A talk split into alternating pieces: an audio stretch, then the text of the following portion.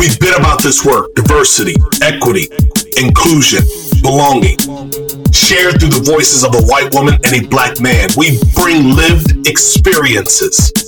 We have pursued D&I progress for most of our professional lives. We use Crazy and the King to cover news, tips from colleagues, and host incredible guests. Listeners, count on Julie and I to transparently drive the conversation. We thank you for rocking with us. Check it. Check it. Julie, kick off the show. Welcome, welcome, welcome to Crazy and the King. Hello. Last week of 2021. I, I, actually probably should be doing a bit of office keeping. You know how some folks say housekeeping? And I probably should be getting rid of some of the books on one of these shelves that I don't read anymore. Uh, I probably should be sitting somewhere writing a new manifesto or missive for what I want to accomplish in 2022. But I'm not doing any of that. I'm actually, um, at the time of recording, I don't know where I am, but I'm looking forward to next year. How about you? Yeah, I, am looking forward to uh, just relaxing over the holidays and really just re energizing for 2022. It's going to be a big year. Uh, I, I just see more and more growth happening and more and more great discussions. So I'm enjoying the time off, but uh, ready to get back at it in just a few weeks.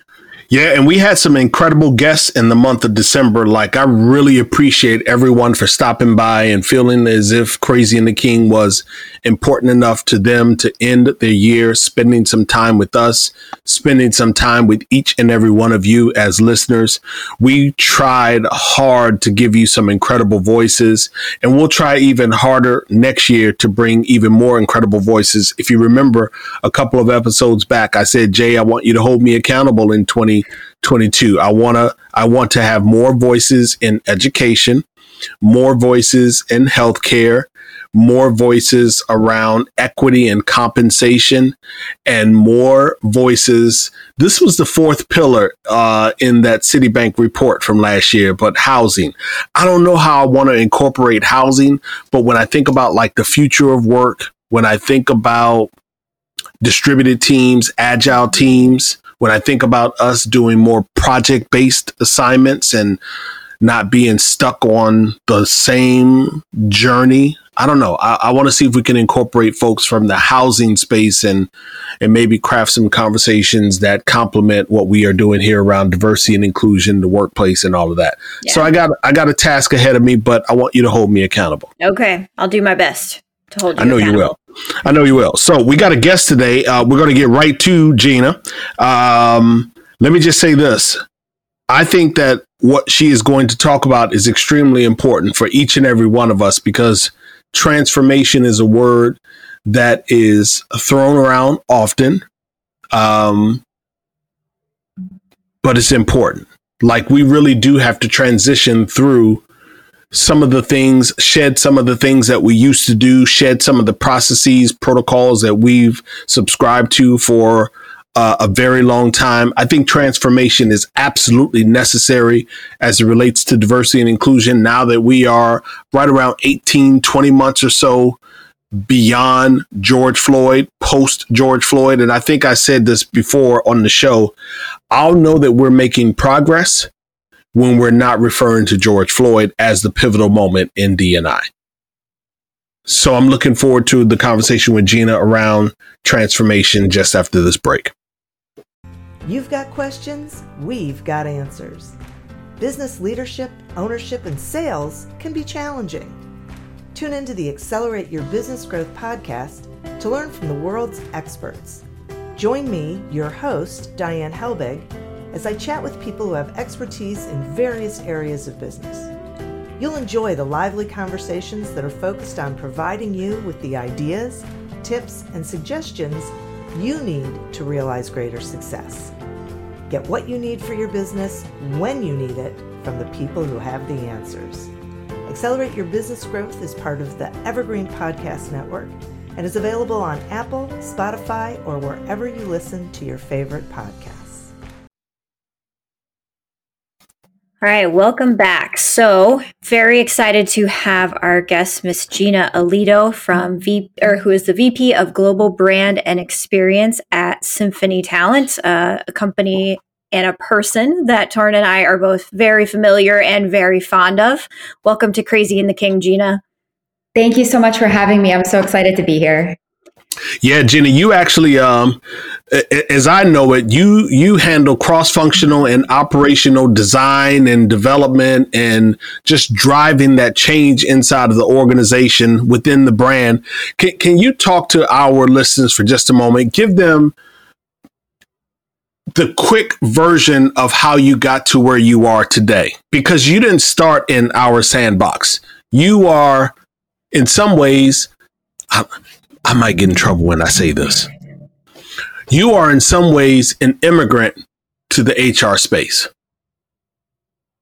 Absolutely. I um, actually have an extensive background in creating and building experiences for brands. In fact, I started out in that industry before it was even called what it is today. Today it's called experiential marketing. Um, but what we were doing really early on, before it was even called experiential marketing, was designing experiences for brands and helping brands build an emotional connection with their audiences, where you are bringing a brand to life in a way where you're making these genuine connections with their their their audiences, where people feel like they're part of the brand and part of the experience, um, ultimately resulting in sales um, and before it was typically beer sales. I was working for large global um, alcohol brands or airlines. Um, I did a lot of work for the Tribeca Film Festival.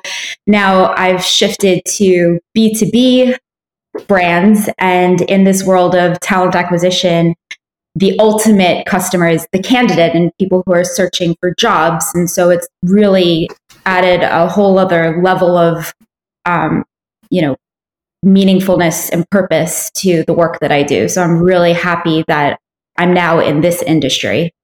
Yeah, what I'm wondering, what drew you here? You know, when you think about some of the organizations that you supported in the past, why HR Tech, and more specifically, why Symphony Talent? So, very, very long story short, after working for many, many years in experiential marketing, typically for consumer brands, and I did some work in fashion, I suddenly got laid off. And um, it was actually the first time in my entire career that I've ever lost my job. The boutique agency that I was working for at the time closed, and I was right in the middle of closing on my house. So I actually was in a desperate position looking for a job because it was either get a job, get hired, or lose my house um, that we had searched for for about a year. Um, it was a really competitive market at the time. And um, I said, I'll do anything as long as I could prove a certain salary. Um, just you know get hired and that was my very first experience on what it was like to search for a job online because all of my jobs prior to that had always been through referral um, i went from one job got recommended to go somewhere else and you know transition my my job so this time I had to actually apply for a job online. And after applying for, I'd say hundreds of jobs, my application what I now know got lost in the ATS. Um, but before that, I didn't know what was going on. I thought, I'm not worthy. I'm not good enough. Um, this is a rejection, even though nobody was giving me any rejections. I wasn't getting answers at all. Now I know that I'm just part of the 93% of candidates who don't get any response from employers. Um, so it's pretty funny to be on this side of the looking glass. So I came to Symphony Talent actually the CEO hired me using our own CRM. Um, so I came in through Symphony Talent's own CRM, and he's you know hired me there. And once I found out about this industry, I just fell in love with it, and um, all of the great people like you both and the talent acquisition leaders that work here. It's been six years, and I'll never look back. Um, so I'm really, really happy to be in this industry. You know, I'm smiling, Julie, because just a couple of weeks ago, I asked you that question. I said, you know, are you ready for the potential market collapse, seeing as though it comes in cycles, if you will. And although Gina's talking about losing the job and being in the process of purchasing a home and how important it was to maintain the revenue and keep that coming in on her personal economy, I'm smiling because we've talked about that. We know that calamity happens. We know that that challenge, it's the ebb and flow of life. And here's what's beautiful. She landed and landed in a place where she absolutely is falling in love. I like that. And it wasn't pretty and it wasn't easy. Um, so there was a lot, you know, that happened in between there. Um, but now looking back, hindsight is 2020 and I'm very grateful for, for where I've landed. So I can completely empathize with anybody who's been in a tough situation uh, like that. And transformation is very similar to that. So. so how has your background in experiential marketing and as a job seeker then brought you to this place to be able to advise kind of global brands on a there should be an experience and it should not be terrible um, and how do you kind of walk someone who is fundamentally kind of TA or HR into something that feels very foreign to people when they're thinking about how to develop an employer brand? It's a really great question, Julie. And experience and experiential marketing is all about putting the person at the core of your strategy. So if we take that principle and apply it to our industry, which in, in my case, it's recruitment marketing technology. Um, but you can take that principle and apply it pretty much to any industry. Um, there's something to be said for bringing people to the core of your strategy. And I know that that is an overused statement, um, and it's also a loaded statement. Um, but typically in our industry, particularly the conversation about technology adoption, is pretty technical. It's strictly technical. And we talk about the implementation and about people adopting the tool. Um, but in my experience now, and in, I did some um, primary and secondary research on this topic, we actually found that technology adoption has a lot more to do with people um, and putting people at the core of your strategy. And so um, I think that's one area where I'm excelling in is applying that experiential lens to um, to organizations strategies. I, I, want you to back up for a moment because you just said something. You actually said you did some research, and I, I, I want you to spend a bit of time there on the research piece because what you said is that I can't remember exactly how you said it, but there was some benefit. It was more advantageous it was a better adoption or implementation if we centered people in the technical considerations. Why would we? I, I, I'm always amazed when people say that we should go back and be focused on the people because I always wonder, like, well, who the hell, who the hell stopped focusing on the people? Like, why would we why would we stop focusing on the people in the interview or the apply process, the prospect process, the onboarding process? When when was it ever okay to not focus on the people?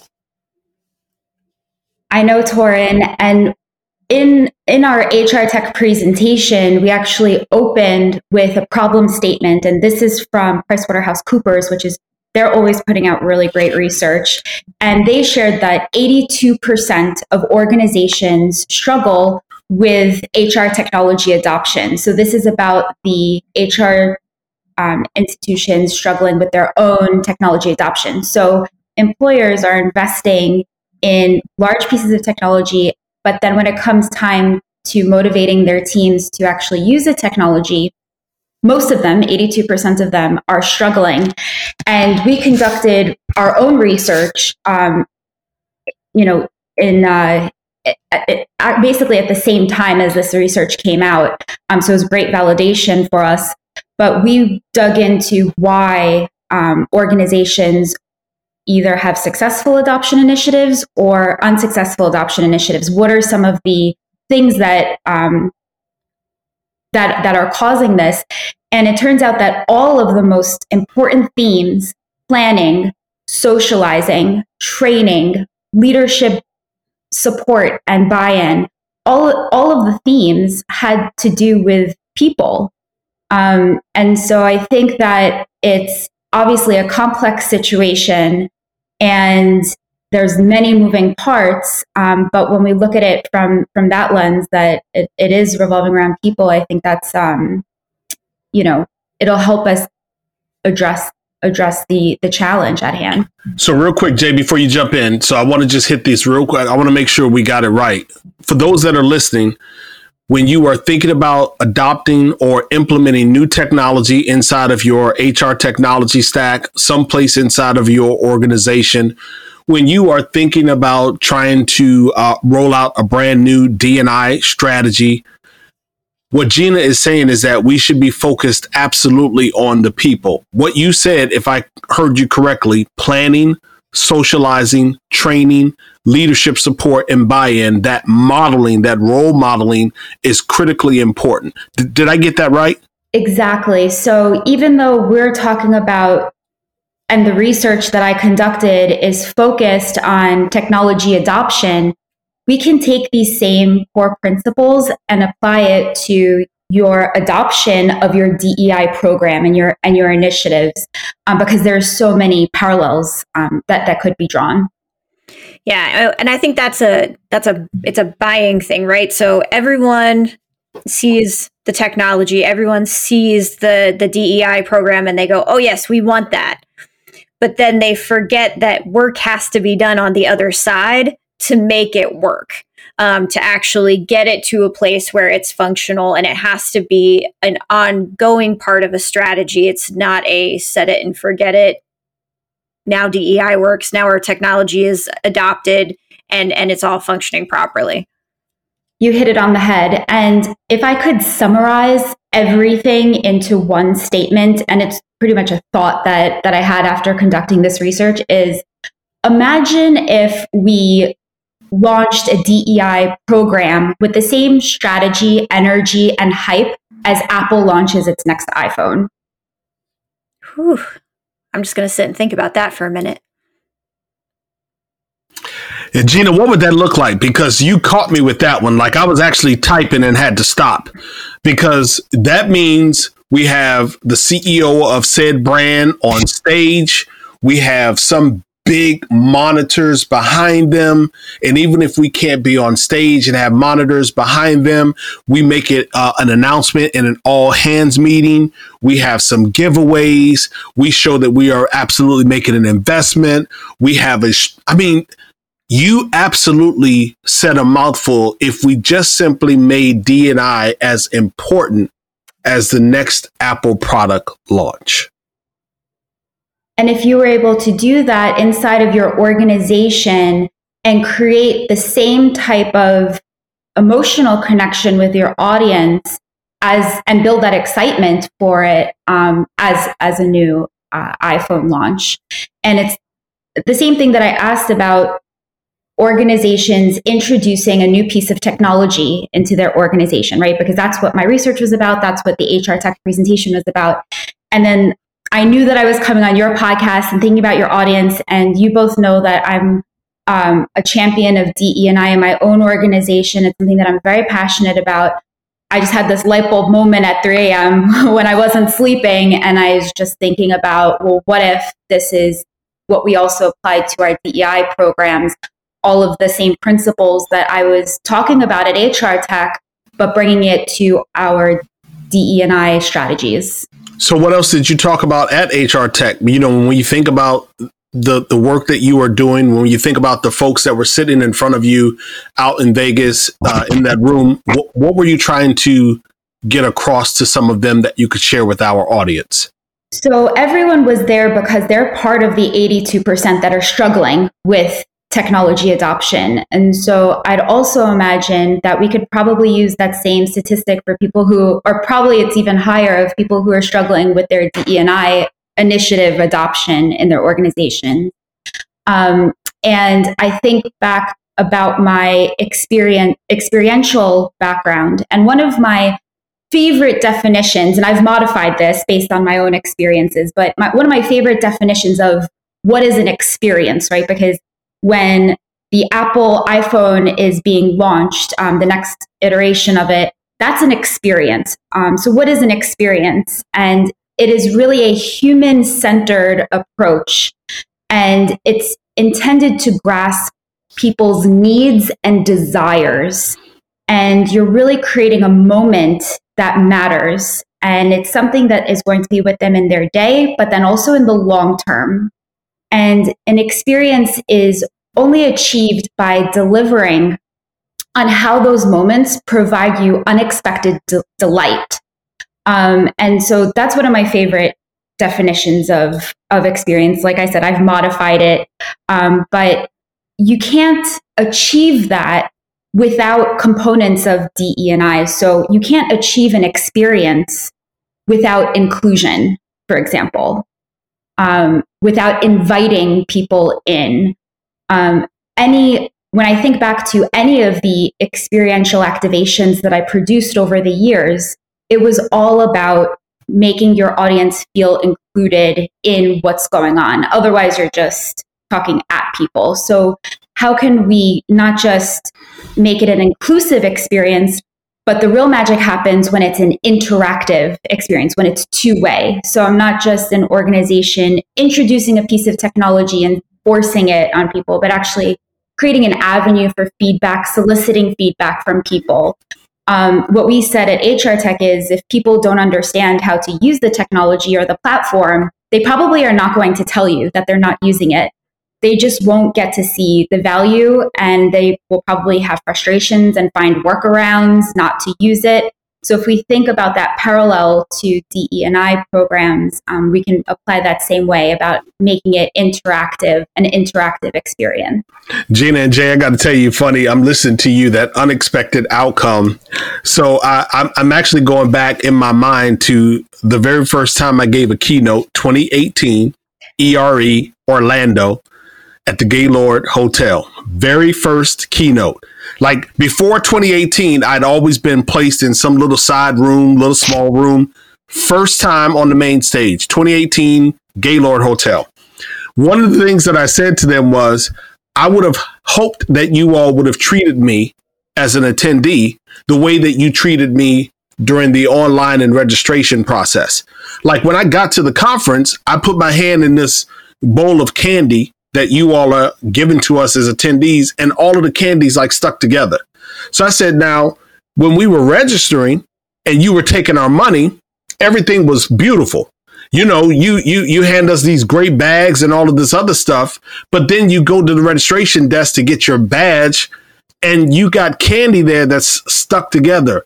Like that was my experience. And of course, the room laughed and we talked about it, but I so appreciate your centering the the the the effort around the people, that unexpected outcome.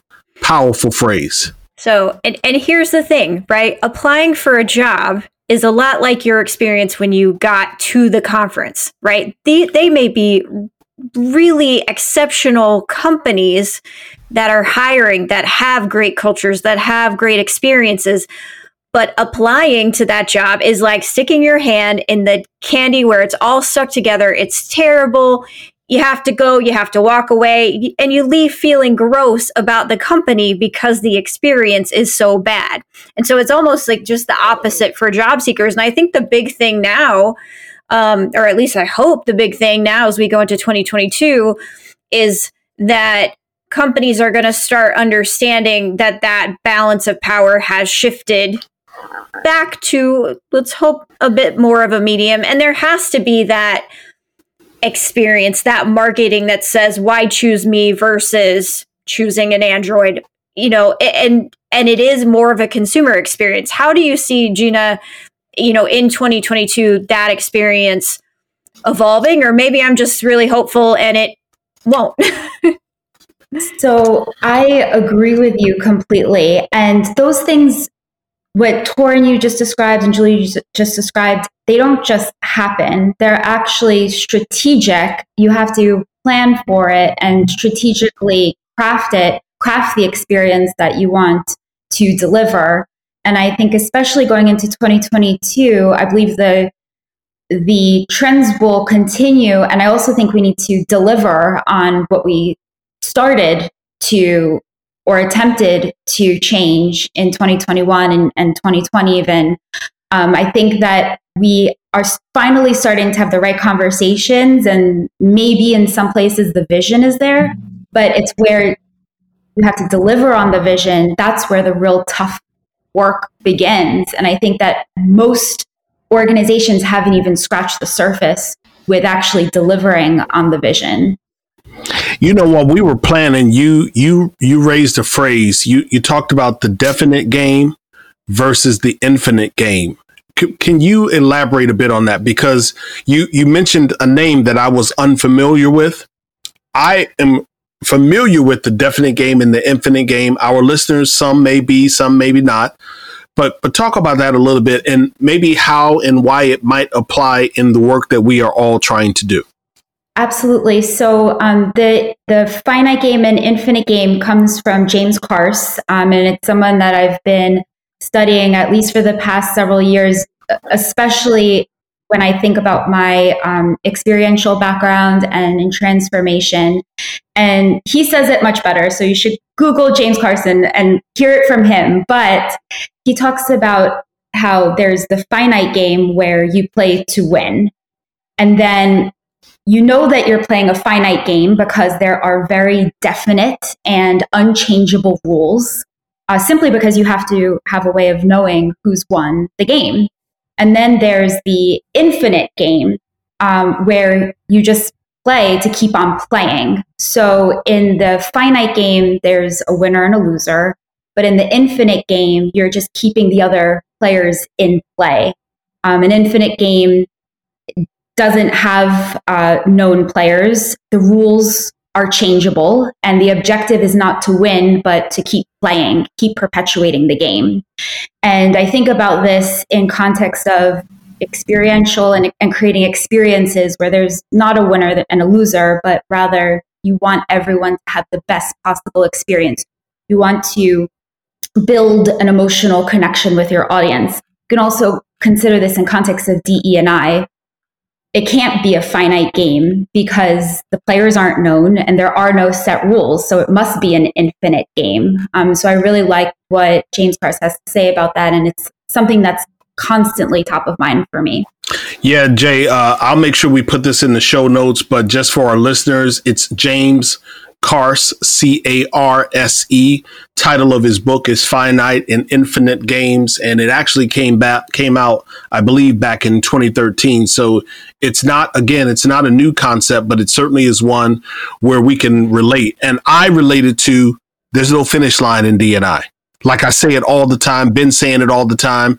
We we operate that there, there's no finish line. Just because you stood up a training don't clap your hands together as if there's a finish line. We got work to do. Yep. It's a lifetime's worth of work. So before we get into her segment, tell the people how they can find you. Connect with me on LinkedIn. I'm I'm always chatting. Um, folks message me all the time. I love meeting new people. Um, so definitely look me up on LinkedIn. Well, you know what? And before we do her segment, I actually want to ask you about one thing that I think Symphony Talent should absolutely promote more. I want people to know about it. Let's talk about the Joy Pipeline. Sure. So, um, as you probably, or your listeners probably already know, Symphony Talent is a recruitment marketing technology company. And um, I'd say couple of years ago or early last year, we started um, this initiative called the Joy Pipeline, which is where we are bringing to talent acquisition leaders strategies and best practices for how they can bring joy back to the recruiting process through their technology and through their strategies. And this is a highly successful campaign for us. We asked our audience, what brings you joy in your job? And the responses were overwhelmingly um, inspiring, to say the least. Um, and we started a joy podcast and we feature talent acquisition leaders from global brands and thought leaders like you and Julie. Um, so it's it's just been a, an incredible journey. Um, and and we can't see what it does next. All right, so we have our Her Voice segment. And again, uh, we've turned them over every single week in the month of December to our guests. And we really want to amplify women that are, are making a difference. But but if it's not a person who's currently making a difference, it can be someone who's lit a spark in your life. And so, Gina, who would you highlight in our Her Voice segment? I would love to highlight um, someone who I've always found inspiring from a very young age, um, which I, le- I learned about her in elementary school, and that is Rosa Parks. I've always been inspired by her, so much so that when I was in elementary school, I wrote a poem about Rosa Parks and I won a nationwide competition. I've got I've got to find the poem so I could share it with you. I, would actually like to read it myself after all these years. I love that. I absolutely think that that's beautiful. And what we're going to do is make sure that we close kind of amplifying, not kind of, but attempting to amplify something that you've talked about throughout this segment. Gina, we absolutely appreciate you for joining us here on Crazy and the King. Uh, in the words of LaFawn Davis, she's the group vice president uh, of ESG at Indeed. LaFawn Davis says, Job seekers are demanding you do good in the world. They are demanding you have an inclusive environment and they are demanding you have a flexible schedule. As each and every one of you are planning for 2022, I hope that this pod doesn't hit you too late in that planning process, that you are willing to iterate, you are willing to maybe shift some of the things that you said you wanted to do, some of the processes that you felt are important. We want you, each and every one of you, to have an incredible Q1, Q2, Q3, and Q4. And for the very last show of 2021, I'm going to actually do it a little bit differently. And I'm going to turn it over to my podcast partner to end this out. I close reminding each and every one of you to share the pod with your digital tribe and to find your voice. Be a better human. Let's focus on creating better culture, teams, and workplaces in 2022 and beyond. For now, Torin and I are Ghost. See ya.